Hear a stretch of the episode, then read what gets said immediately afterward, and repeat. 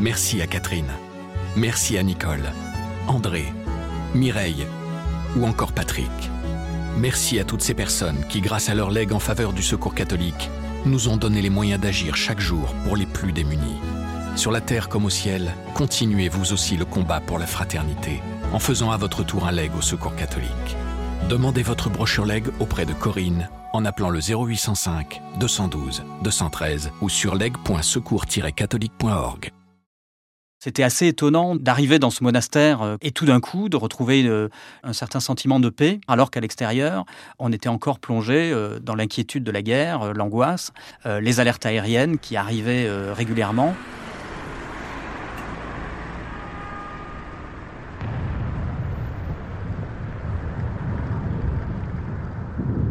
Depuis l'entrée des troupes russes sur le sol ukrainien le 24 février 2022, cinq envoyés spéciaux de la Croix se relaient sur place pour couvrir ce conflit majeur au cœur de l'Europe.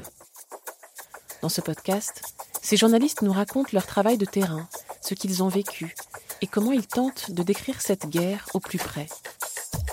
Alain Guillemol s'est rendu à Kiev fin avril, au moment de la Pâque orthodoxe. Il souhaitait voir comment les Ukrainiens célébraient la fête chrétienne la plus importante de l'année, malgré les combats. Son reportage a aussi été l'occasion d'expliquer la dimension religieuse de ce conflit. Vous écoutez la cinquième saison du podcast L'envers du récit.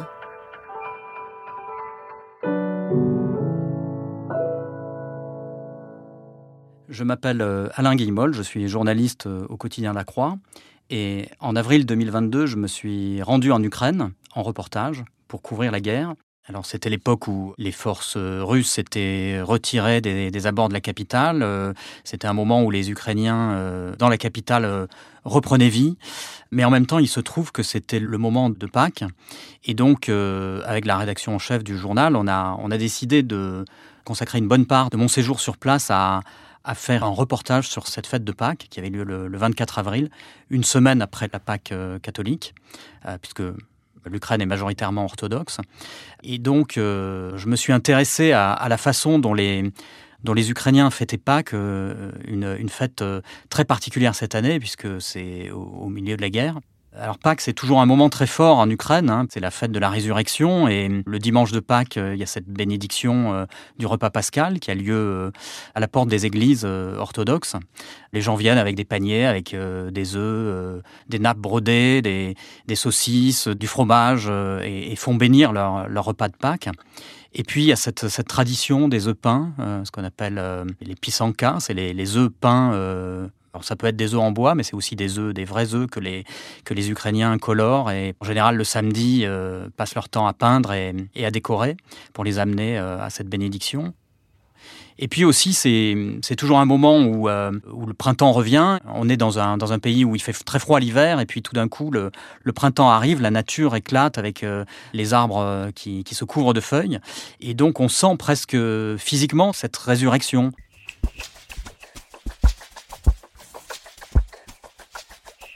Je me suis rendu euh, dans le principal monastère de Kiev, qui s'appelle la, Laure Saint-Antoine des Grottes. Alors c'est un, endroit exceptionnel parce que c'est un, monastère qui est au, centre de Kiev, sur la rive euh, du Dniepr, le grand fleuve qui traverse la capitale. Et donc, il domine ce fleuve. Et quand on est dans ce monastère, on a, a un panorama sur euh, l'ensemble de Kiev aussi, c'est un endroit qui a un poids symbolique très fort parce que c'est un le monastère par lequel euh, le, christianisme euh, euh, s'est diffusé chez les, chez les Slaves de l'Est à partir du, Xe siècle.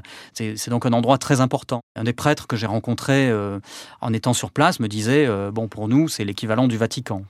Et donc ce jour de Pâques euh, à la Laure euh, Saint-Antoine, c'était assez euh, surprenant parce qu'il y avait énormément de familles qui se trouvaient là, beaucoup de ferveur et les églises étaient pleines. il faut savoir que le culte orthodoxe est un peu différent de, ce dont on a l'habitude chez nous. Les participants à la messe sont debout. L'intérieur des églises est très décoré. Il y a énormément d'icônes. Il y a des bougies. Les messes sont chantées. C'est un rite qui est, très puissant et qui, quelque part, euh, transporte les participants. Enfin, c'est vraiment un moment très très fort pour euh, tous ceux qui sont là. L'ambiance à l'extérieur du monastère est vraiment était très différente puisque la, il faut savoir que les, troupes russes étaient encore aux portes de Kiev quelques, jours auparavant et les habitants vivaient encore dans cette, angoisse, cette peur de voir la ville envahie. Et donc ils se réveillaient à peine de cette inquiétude on avait encore une ville de Kiev qui était euh, déserte. Euh, beaucoup de gens n'étaient pas encore euh, revenus. Il y avait un couvre-feu qui était toujours en, place, à 10 heures du soir. Ça voulait dire que hum, la plupart des gens n'avaient pas pu assister aux messes toute la nuit. L'habitude, donc pour la fête de Pâques, c'est d'avoir une célébration qui dure l'ensemble de la nuit. Et donc là, les, Ukrainiens, avec leur sens de la, débrouillardise habituelle, avaient installé des caméras à l'intérieur du monastère, de façon à ce que les gens à l'extérieur, depuis chez eux, puissent suivre ces messes euh, toute la nuit. Et donc étaient venus euh, là en masse le matin. Et donc c'était assez étonnant d'arriver dans ce monastère euh, comme ça, et tout d'un coup de retrouver un certain sentiment de paix à l'intérieur de l'espace du monastère, alors qu'à l'extérieur, on était encore plongé euh, dans l'inquiétude de la guerre, euh, l'angoisse, euh, les alertes aériennes qui, arrivaient régulièrement. Ça donnait le sentiment que le temps était un peu suspendu. Et donc c'était assez surprenant, mais c'est pas la seule raison pour laquelle on avait décidé de s'intéresser à la fête de Pâques. Il y avait aussi une autre raison, c'était aussi une occasion de comprendre l'aspect religieux de ce conflit en Ukraine, parce que euh, c'est vrai que ce conflit, euh, il est militaire, il est politique, mais il, a aussi une dimension religieuse et qui est pas forcément toujours bien étudiée, bien expliquée, bien mise en valeur. En fait, il faut comprendre que l'Église orthodoxe ukrainienne, elle a longtemps été unie euh, avec l'Église russe. Au temps de l'Union soviétique, elle ne, formait qu'une seule et même Église orthodoxe. Mais quand l'Ukraine est devenue indépendante en, 1991, il y a eu un mouvement pour créer une Église nationale, une Église purement ukrainienne. Et hum, ce qui s'est passé, c'est que l'Église ukrainienne euh, orthodoxe est divisée en deux églises qui, cohabitent depuis. Alors on a une église euh, qui est restée fidèle au patriarcat de Moscou, qui est dirigée par le, métropolite euh, Onufri, aujourd'hui. Et puis une autre église qui est l'église ukrainienne nationale et qui est dirigée par euh, le métropolite Épiphanie. Et donc avec la guerre, euh, la rivalité entre ces deux églises s'est aiguisée. La position de cette église ukrainienne qui est, restée fidèle au patriarcat de, Moscou devient intenable, car euh, le chef de cette église, qui est à Moscou, le, patriarche Kirill, c'est très fortement engagé en faveur du soutien à l'armée russe, l'armée russe qui, a envahi l'Ukraine. Il appelle à faire corps avec cette armée russe.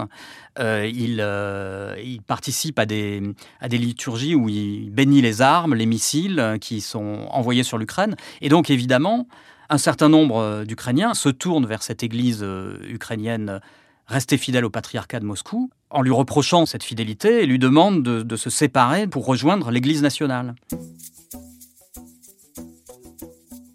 Cette situation donne lieu à un grand nombre de conflits locaux dans les paroisses, dans tout le pays, dans toute l'Ukraine. Et donc l'idée de cette enquête euh, réalisée à l'occasion de, la fête de Pâques euh, en Ukraine, c'était d'essayer de, mesurer euh, la profondeur de ces conflits, d'essayer de les comprendre. Et pour ça, je me suis rendu dans une, dans une, paroisse, une petite ville, où un conflit précisément a lieu de cette nature, alors, c'est un endroit qui s'appelle Radomichl. C'est une petite ville de, 25 000 habitants qui est à 70 km de Kiev. Radomichl a, une église, l'église Saint-Nicolas, qui est euh, euh, restée donc fidèle au, patriarcat de, Moscou. Mais en même temps, quelques jours plus tôt, alors que euh, l'armée russe était encore quasiment aux portes de la ville, un des élus municipaux avait convoqué une réunion, une réunion du conseil municipal, au cours de laquelle il avait fait voter un appel demandant aux prêtres de l'église Saint-Nicolas de quitter le, patriarcat de Moscou pour rejoindre l'église nationale. Et donc ça s'était passé au cours d'une soirée, euh, une soirée assez tendue où il avait fait venir le prêtre devant le conseil municipal. Il lui avait montré des photos du, massacre de Boucha qui venait à peine d'être découvert. Et, donc J'étais pas présent ce soir-là, mais on me l'a raconté. Et bon, effectivement, c'était un moment euh, euh, où le prêtre s'était retrouvé face, euh, face à ces photos et avait été sommé de prendre une décision. Et il lui avait été demandé de prendre une décision dans les 48 heures. Donc une sorte d'ultimatum.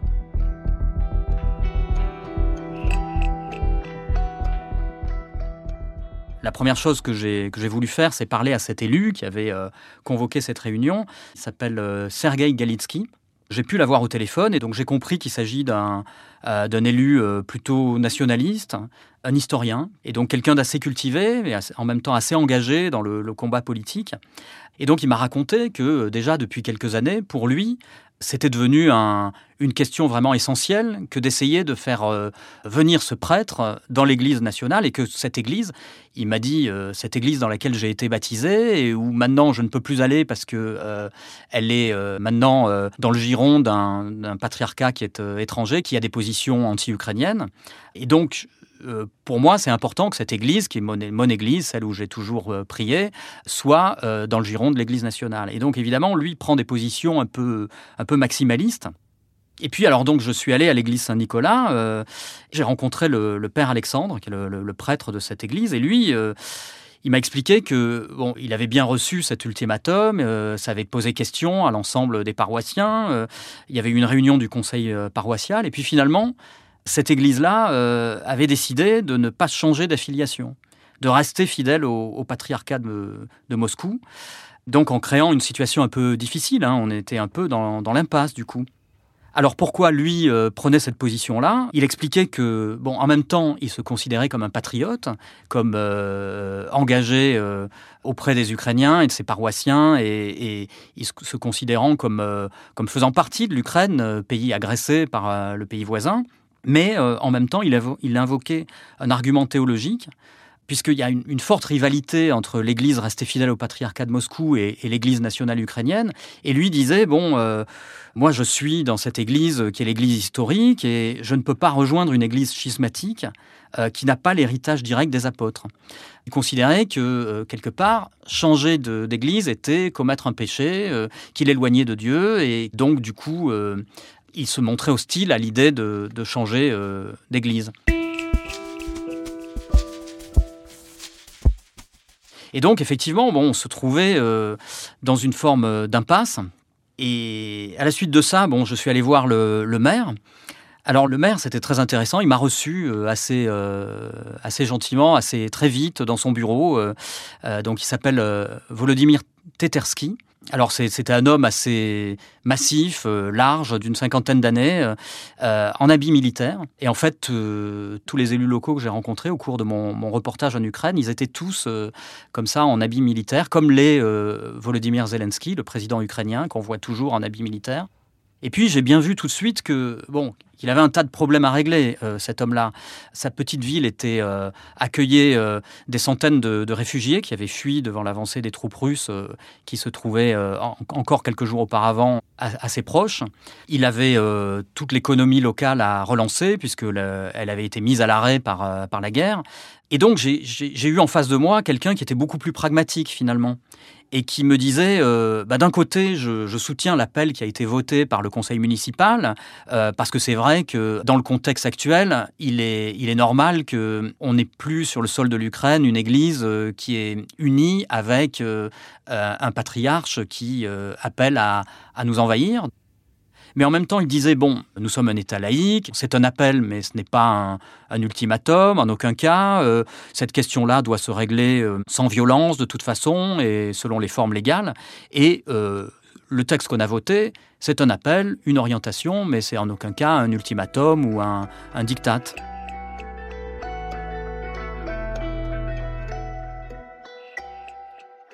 Et donc cette histoire est, assez intéressante parce qu'elle montre euh, la dynamique qui est à, l'œuvre en Ukraine. Hein. Euh, avec le conflit, on, voit que l'Église ukrainienne euh, nationale est devenue l'Église centrale.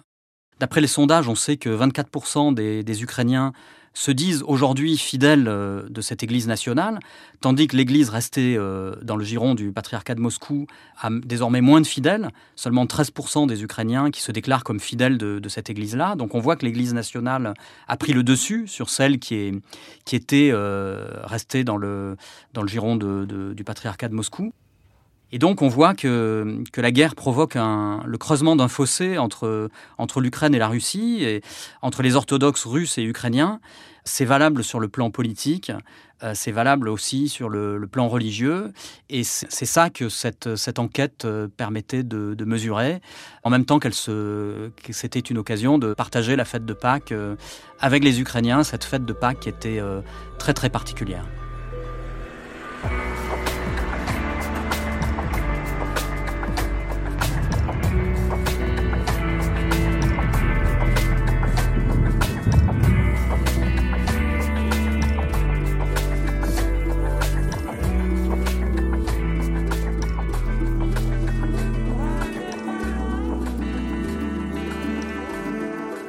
Venez d'écouter un épisode de la cinquième saison de L'envers du récit.